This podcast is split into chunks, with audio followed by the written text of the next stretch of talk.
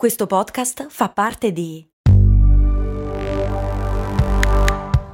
Voice Podcast Creators Company. Se a volte ti senti così, ti serve la formula dell'equilibrio. Yakult Balance, 20 miliardi di probiotici LCS più la vitamina D per ossa e muscoli. L'unico drink allucinogeno legale che ti fa essere fattissimo, l'assenzio. Cose molto, cose molto, cose molto umane. Salvo che non è vero, sono tutte cazzate. Cioè l'assenzio sì, ti manda fuori perché è molto molto alcolico a seconda della marca e del tipo, ma di solito è parecchio, è un super alcolico, ok? Ma sul fatto che sia allucinogeno mm, non è vero per niente. E allora perché gira questa voce sulla fatina verde, come viene chiamato in letteratura, l'assenzio? Proprio per questo, per la letteratura, nel senso che l'assenzio eh, nel, senso che la... nel senso che l'assenzio andava fortissimo in particolare nella Belle Époque a Parigi. Belle Époque, periodo in cui la gente si divertiva tantissimo, poi arriva la guerra e smettono di farlo, ma in quel periodo uscire, bere, scrivere poesie, fare quadri famosi, diventare grandi artisti, essere rockstar quando ancora non c'è rock, sono tutte cose che si possono fare a Parigi.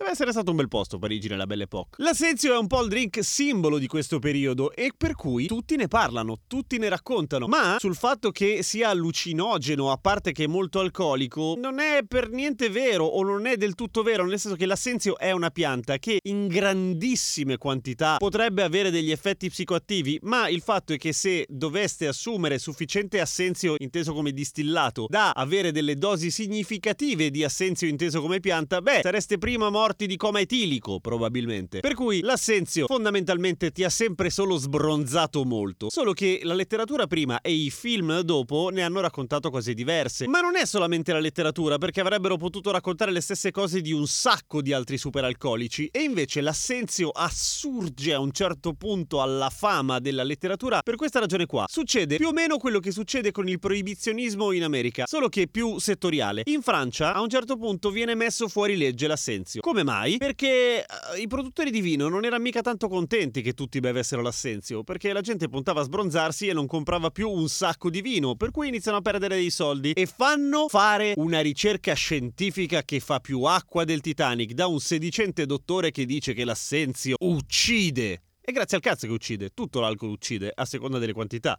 e non ci mette neanche tanto. Ma siccome gli altri distillati non erano tanto diffusi, l'assenzio venne messo fuori legge fondamentalmente e a quel punto il vino torna a vendere un bordello e sono tutti felici. Tranne che, come la storia insegna, ogni volta che ci proibiscono qualcosa, quel qualcosa diventa mm, irresistibile. Così iniziano a produrre l'assenzio più pacco del mondo, un po' tipo il moonshine che fanno nelle carceri e per non doversi procurare la pianta dell'assenzio che è uno sbattimento fanno dei distillati pacco nelle vasche da bagno e ci mettono dentro robe che tingono di verde verde, tipo il rame arrugginito o cose di questo tipo, che sono tossiche, quelle sì, di brutto, ma non ti mandano fuori di testa, ti mandano solo all'ospedale o al creatore se non ti prendono in fretta. Quindi quello dell'assenzio è quello che potremmo definire una grande truffa se sballarvi davvero di brutto era quello a cui puntavate. C'è stato poi un grande ritorno dell'assenzio sul mercato dopo gli anni 2000 quando è stato rilanciato da un brand dell'Est Europa, che non so dirvi quale, in cui veniva riproposto con tutto tutto l'immaginario della Belle Époque degli anni venti, per cui con tanti begli accessorietti art déco per berlo alla maniera bohemia. Però in verità fondamentalmente non cambia un cazzo, sempre un super alcolico rimane. Non l'avete mai provato e volete sapere di cosa sa? Di Pernod. Praticamente sa di Pernod. Il Pernod a sua volta, cioè il pastis, nasce proprio dopo il proibizionismo dell'assenzio. È un assenzio che ha dentro tutte le erbe dell'assenzio senza l'assenzio cioè senza, manca solamente quella. E ha